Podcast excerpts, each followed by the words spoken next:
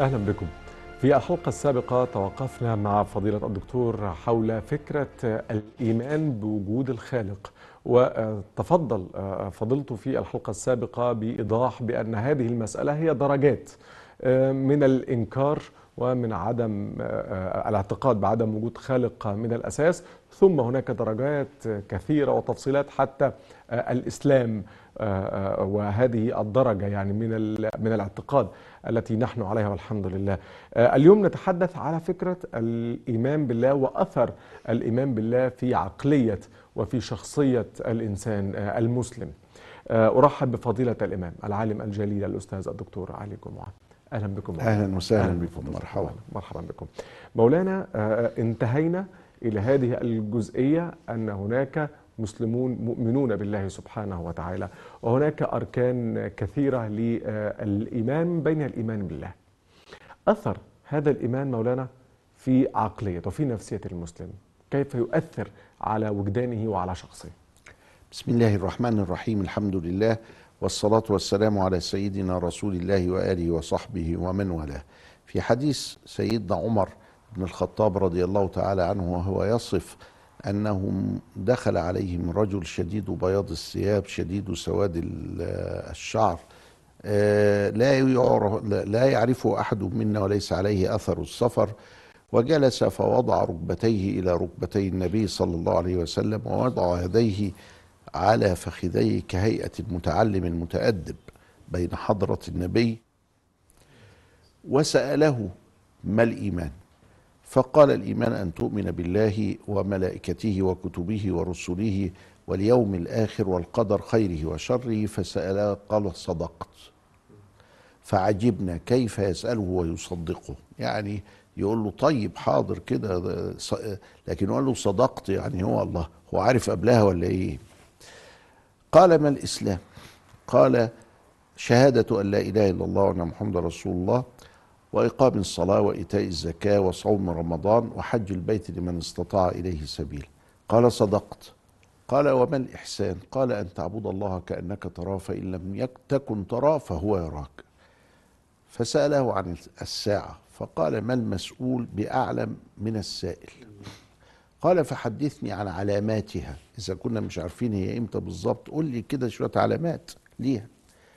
والنبي صلى الله عليه وسلم ذكر في هذا الحديث بعض العلامات لكنه لما تجمعت ما لدينا من الأحاديث وجدنا أنه تكلم عما يسمى بالعلامات الصغرى والعلامات الوسطى والعلامات الكبرى في تفصيل كتب فيه العلماء وأفردوا فيه التأليف منهم نعيم بن حماد في كتابه الفتن إلى البرزنجي في أشرط الساعة إلى صديق خان في الإذاعة إلى آخره. جمعوا فيه ما ورد عن سيدنا صلى الله عليه وسلم في هذا الشأن صغرى ووسطى وكبرى إلى نهاية العالم. السؤال الآن هو أن هذا الإيمان بأركانه الست ما الذي يعني يؤثر في الشخصية هذه؟ وهذا سؤال تعرضنا له عندما سألنا الخلق من أنتم. أنتوا عايزين إيه؟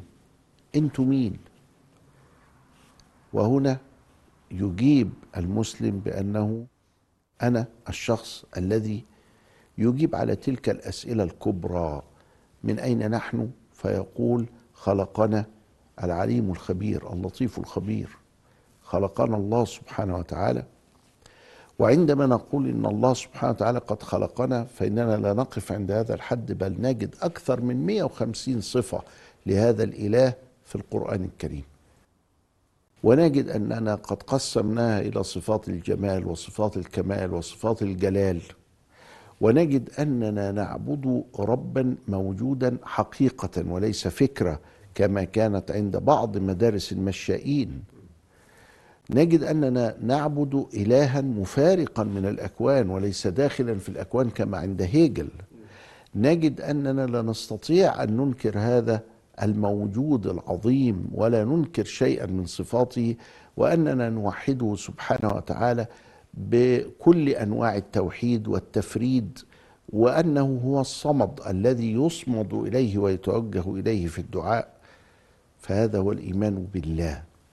إيمان تفصيلي بينا فيه ما يجب وما يستحيل وما يجوز في حقه تعالى طبقا للكتاب والسنة لأن طريقنا مع الله سبحانه وتعالى مقيد بما آمنا به من حقيه هذا الكتاب وأحقية تلك السنة المشرفة التي جاء بها رسول الله والتي أمرنا الله في كتابه وما آتاكم الرسول فخذوه وما نهاكم عنه فانتهوا. قل أطيعوا الله وأطيعوا الرسول آه، ويقول ربنا سبحانه وتعالى أن هذه السنة إنما هي لتوضح ولتبين ونزلنا إليك الذكر لتبين للناس ما نزل إليهم ولعلهم يتفكرون. فالسنة تبين الوحي وتبين المذكرة التفسيرية للقرآن الكريم. المهم ماذا يفعل الإيمان في ال- آه، المسلم؟ يفعل أنه مؤمن بالإجابة على هذا السؤال الأول وأنه مؤمن بأن الله سبحانه وتعالى قد أنزل الكتب ما هو أن تؤمن بالله وملائكته وكتبه ورسله يبقى اذا أنا مؤمن بالكتب. وهذا معناه أنني مؤمن بالوحي وهذا معناه أنني مؤمن بالتكليف هذا هو التتالي الذي يحدث عندي. وهذا معناه أنني مؤمن بالمطلق وهذا معناه أنني مؤمن بالاستعداد للفعل والامتناع عن الخبائث والمحرمات. مؤمن بالوصايا العشرة التي أتى بها موسى والتي أكدها عيسى والتي أقرها محمد فيما نسميه بالدين الخالص وضع إلهي سائق لذوي العقول والأفهام الصحيحة إلى ما فيه سعادة الدارين. فالله سبحانه وتعالى بال بالتكليف والإيمان بالوحي يجيب على المسألة الثانية وماذا أفعل أنا هنا الآن؟ بالتأمل والتدبر في هذا كله وجدنا أننا نقوم بعبادة الله بعمارة الأرض بتزكية النفس في برنامج تفصيلي استطعت فيه من خلال هذه العبادة ومن خلال هذه العمارة ومن خلال تلك التزكية أن أكون إنسانا آدميا محترما. لي وجهة رؤية نظر في الكون والإنسان والحياة وما قبل ذلك وما بعد ذلك. هل مولانا هذا هو السر منذ 1400 سنة وحتى الآن من يدخل هذا الدين وخصوصا بدأنا نسمعها في الفترة الأخيرة من الغرب ممن يدخلون في الإسلام يقولون بدأنا نشعر بالإنسانية بدأ يحدث في داخلنا استقرار نفسي لم نكن نشعر به من قبل. ديننا كبير صعب. قال تعالى في شأن الصلاة وإنها لكبيرة إلا على الخاشعين. فحتى تمتزج بدين الإسلام لابد أن تكون خاشعا. الصلاة الصلاة دي دي خمس مرات في اليوم. يا اخوانا ما فيش دين أمر أتباعه كلهم إنهم يصلوا. ده في كهنة ممكن تصلي. في يوم واحد تروح فيه إلى المعبد من أجل أداء العبادات. لكن تصلي لربك خمس مرات في اليوم وكل يوم وكل واحد ده صعب. هذه الصعوبة لما دخلها الإنسان ما عرف فوائدها فما ما خرجوش من دين الله أفواجا. تلاقي الفلاح في الحقل بتاعه اللي بنسميه في البلد الغيط معاه شوية قلة كده يجي متوضي ومصلي. فارد المنديل المحلاوي علشان يسجد عليه. وانت ماشي كده بالعربية تلاقي المناظر دي. إيه ده؟ ده خلاص أصبحت الصلاة برنامج حياته لا يستطيع أن أن أن أن ينفصل عنها. حصل هذا اللي هو التداخل ده. ما بين الدين وبين الحياة. كنا في القرن التسعة عشر وما قبله لغاية الخديوي إسماعيل. كنا نلبس ما يسمى بال بالزي المغربي. والسروال المغربي ده اللي حجره ساقط كده عامل زي البنبوطية الصيادين. وتلاقي سعيد باشا لابس كده وتلاقي محمد باشا لابس كده في الصور وكذا إلى آخره. الزي ده فيه كمام واسعة فكنت اعرف اتوضى وأعرف أصلي وكمان زي مناسب لل- للجو. فمثلا قطاوي باشا كان يهودي لكنه لابس نفس الزي. أيوة. ليه؟ لأنه مناسب للأجواء وللمناخ بتاع مصر. لما دخلت الأوبرا فلازم نلبس الراجل كوت ده الراجل كوت وال- وال- ومنشيه ال- آه. الحاجات المنشية. المنشي ده لما يجي عليه المية يبوظ. فبدأت الناس في ترك الصلاة. واخد بالك؟ وفضلت ترك الصلاة يمكن فترة بتنسحب من الصلاة. فترة طويلة. بتاع 30 40 سنة. وهم تركوا الصلاة ونفوسهم مش مسامحة. آه بتأبى ذلك يعني. تستصعب ترك الصلاة. وهي دي الفترة اللي وصفها نجيب محفوظ في الثلاثية بتاعته سي السيد سي السيد بيصلي وبعدين بيروح يعمل المنكر بالليل. ففي اضطراب في شخصية بتت بت بتتلوح شخصية بتتني. وفضل الناس تقاوم تقاوم تقاوم لغاية ثورة يقول أحمد أمين في كتابه حياتي لغاية ثورة 19 رجعت الناس تاني إلى الجامع. لما رجعوا الناس تاني إلى الجامع ابتدوا يتعاملوا مع الحاجة الجديدة دي. إيه الحاجة الجديدة؟ التن- التنشية وال والقميص والبتاع والحاجات دي. هي فرجعوا مرة تاني. وبقى ليهم نظام تاني علشان يقدروا إنهم يستمروا. بقيت اتوضى قبل ما أطلع. مش مش أطوى مش أطلع وخلاص وأنا عارف ان أنا هتوضى في أي حتة وسهلة. لا ده أنا بقيت اتوضى قبل ما أطلع. وأحافظ على وضوئي. ولما حافظ على وضوئي قوم أي حتة حيثما أدركتك الصلاة فصلي. فابتديت أعمل كده فابتدى جسمي نفسه واخد بالك ياخد على كده. أدركنا مشايخنا وهم بيصلوا العشاء وبعد ما يصلوا العشاء يروحوا على طول الحمام. ليه؟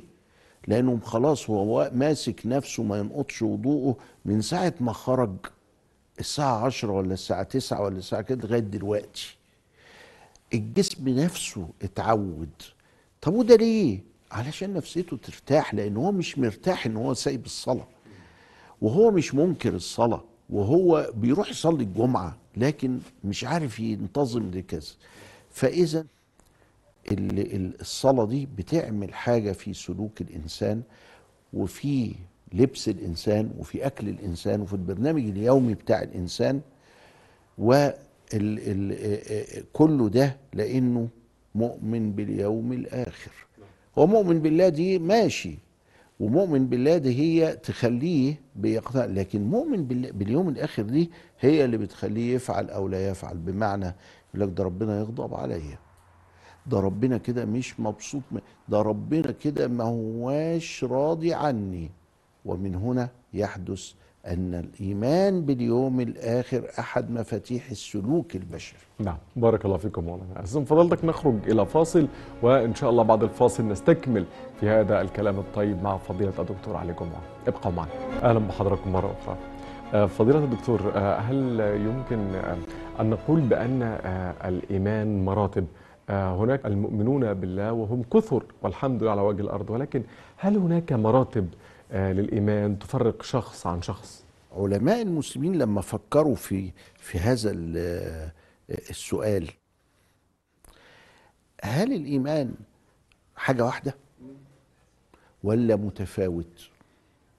فقالوا هو في ذاته حاجة واحدة وهو التصديق. ومن هنا ذهبوا اللي رايحين كده أن الإيمان لا يزيد ولا ينقص بهذا المعنى بهذا الاعتبار. ما انت يا مصدق يا مش مصدق. صح. يا أبيض يا أسود. ها؟ يا أبيض يا أسود. مصدق تبقى مؤمن مش مصدق تبقى مش مؤمن. بس وخلاص. هنا إذا نظرنا للإجابة على هذا السؤال لذات الإيمان فالإيمان هو الإيمان الإيمان هو التصديق فلا يزيد ولا ينقص. ولكن هناك ما يسمى باستحضار الإيمان. الإيمان ده مسيطر عليا واخد بالي من مقتضياته طول النهار والليل. ولا خمسين في المية وخمسين في المية. ما مدى سطوع هذا الإيمان في نفسي أو خبوت هذا السطوع؟ يبقى عامل في كده لمبات تتحكم في المفتاح بتاعها تزود الضياء أو تنقص الضياء. واخد بالك؟ دمر. من السطوع والإيه؟ وال- والخفوت. قال هو الإيمان بيحصل فيه كده؟ قالوا آه بالنسبة للأعمال. تجلياته. في الأعمال يعني آه, آه. يزيد بزيادة الأعمال وبزيادة الضراعة لله سبحانه وتعالى وبزيادة تعلق القلب به ها ويخفت عند الغفلة والنسيان وقلة الطاعات وهكذا فالإيمان يزيد وينقص بمعنى ولا يزيد ولا ينقص في ذاته يزيد وينقص متصلا بالضراعة والتوجه إلى الله سبحانه وتعالى. وهذا يزيد بال- بالطاعات وينقص بضدها. أما هو في ذاته باعتبار إنه هو تصديق فهو لا يزيد في ذاته ولا ينقص وإنما هو يسطع ويخفو ويخبو طبقا لهذه الوضعية. فده كانت الإجابة من أهل السنة والجماعة على تلك النقطة مولانا ال- البعض حتى في العصر الحالي آه، حينما يرى أو يحاول أن يقيم نفسه بالصحابة والكرام الأوائل يقول بأن إيمانه لا يمكن أن يقارن بإيمان هؤلاء هنا من المفترض بقى ألا يكون الحديث حول مقارنة الإيمان وإنما تجليات الإيمان في الأعمال هي كذلك هو آه. آه. تجليات الصحابة لأنهم تربوا في مدرسة النبوة على يد سيد الخلق صلى الله عليه وسلم وسيد الخلق ده كان بركة. وكان من بركته أن الله أعطاه خاصية التربية بالنظرة. يعني يبص لك كده أهو يحدث في نفسك شيئا وتهيئا غير ما يحدث وأنت مؤمن بيه واخد بالك؟ ولذلك قالوا الله طب ما أحدث كده في أبو لهب ليه؟ قال لأن أبا لهب لم ينظر إليه باعتباره نبيا بل رأى فيه يتيم أبي طالب. أبو لهب باصص للنبي ان هو ده الطفل اللي كان ده أنا آه، آه، أعتقت ثويبة في اليوم بتاع المولد بتاعه فمتكبر عليه. مش شايفه نبي. لو كان شافه نبي كان غسله. ولكن هو مش شايفه نبي حتى أصبح من أهل النار بنص القرآن في قرآن يتلى إلى يوم القيامة. اذا فالإيمان بتاع الصحابة. راجل اسمه ابن الحاج فكر فيها الحتة دي وألف ثلاث مجلدات. سماهم المدخل. يبقى المدخل لابن الحاج المالكي العبدري ابن الحاج بيقول إيه؟ بيقول الله. هو إيه الفرق بيننا ليه بنشعر الشعور ده إن الصحابة يعني سبقت وكده؟ وإحنا أصل الصحابة كانت متدربة. طب متدربة على إيه يا ابن الحاج؟ قالت دربت على استحضار النيات الصالحات عند الباقيات الصالحات. وراح مؤلف الثلاث مجلدات يشرح العبارة دي. اشرح لنا كده ببساطة. قال إيه الفرق بيني وبين الصحابة استحضار النيات الصالحات. إزاي؟ أنا بتوضى وبعد ما بتوضى باخد بعضي وأروح المسجد. أصلي الظهر والسنن وبتاع مش عارف إيه وأجي راجع البيت. في امانه الله وبعمل كده في الصلوات دي. طب الصحابة برضو كانت بتعمل كده. طب يبقى أنا زي الصحابة؟ قال لا وهو كان خارج للصلاة كان يلتفت في نيته هو لابس إيه؟ هو لابس حاجة تريشيك حاجة يعني شياكة بعد كده مفيش. قوم ينوي في قلبه أنه قد أخذ الزينة لله في صلاته بهذا الذي مش إن هو لابسها بطرا وتكبرا وفسادا في الأرض عشان الناس تشوفه. لا.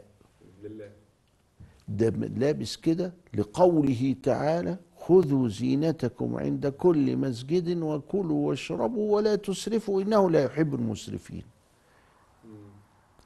ونية كمان. وهو إن الفقير يجيله فيسأله فيحل له المشكلة بتاعته. يقول علشان بس لما ياخدوا يعرفوا إن أنا ممكن أحل له المشكلة بتاعته. لكن لو إن أنا لبست عادي ما هوش ياخد باله. ونية كمان. إن هو وهو في الطريق إلى المسجد لو لقى قشرة موزة هينحيها الطريق لحسن حد يتزحلق فيها. إماطة الأذى عن الطريق ها؟ والحياء شعبة من شعب الإيمان. ما هو الإيمان بضع وسبعون شعبة أعلاها إلى الله أدوانها إماطة الأذى عن الطريق. يبقى ياخد باله. فهو ماشي واخد باله علشان النظافة عشان يخلي الدنيا نظيفة وعلشان لحسن حد يتزحلق فيها يتكسر ويضيف ليها نية كمان وهي إن هو يكثر. الناس اللي في المسجد فالعيال الصغيرة لما تيجي تلاقي الناس كتيرة كده أهو فيعرف إن صلاة المسجد دي حلوة كويسة ويضيف ليها نية كمان. وقعد ابن الحاج يولد في النيات بالشكل ده ويقول إنه لما كان الصحابي بيطلع المسجد يطلع له ب 30 40 50 نية. إحنا مش متدربين كده. مش متدربين ولو إن إحنا خطر في بالنا واحدة أو اتنين أو تلاتة بعد ما ابن الحاج نبهنا ليها في كتاب المدخل مش هنعرف نستحضرها بالسرعة اللي كانت الصحابة بتستحضرها بيها. ولذلك الناس دي كانوا بياخدوا ثوابات كتيرة قوي وكبيرة قوي وهو رايح المسجد وهو راجع من المسجد وهو رايح يجيب شوية عيش لولاده ياكلوها وهو رايح للشغل وهو رايح حاجة كل الحياة عندهم أصبحت لله. بيقول ابن الحاج إن الخريطة بتاعتهم كانت إزاي؟ ده حرام. خلاص مش هعمله. لا ومعاه المكروه كمان.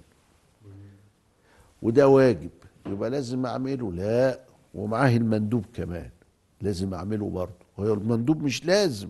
لكن على طول هم كانوا كده. طب وده مباح فيوجهه بالنية.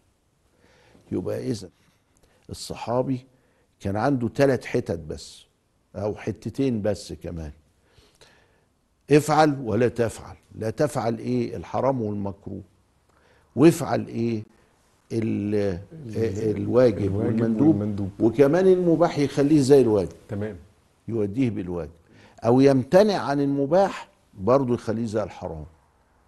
وبالشكل ده كان الصحابة عايشة في سعادة وهناء لأ كانوا عايشين في انتصار دائم لأ كانوا عايشين في تهيؤ لبناء الحضارة لأ كانوا عايشين علشان يبلغوا هذه الكلمة للعالمين لدرجة إنه الراجل يدخل على كسرى ويقول له جئناكم لنخرج الناس من ضيق الدنيا إلى سعه الآخرة.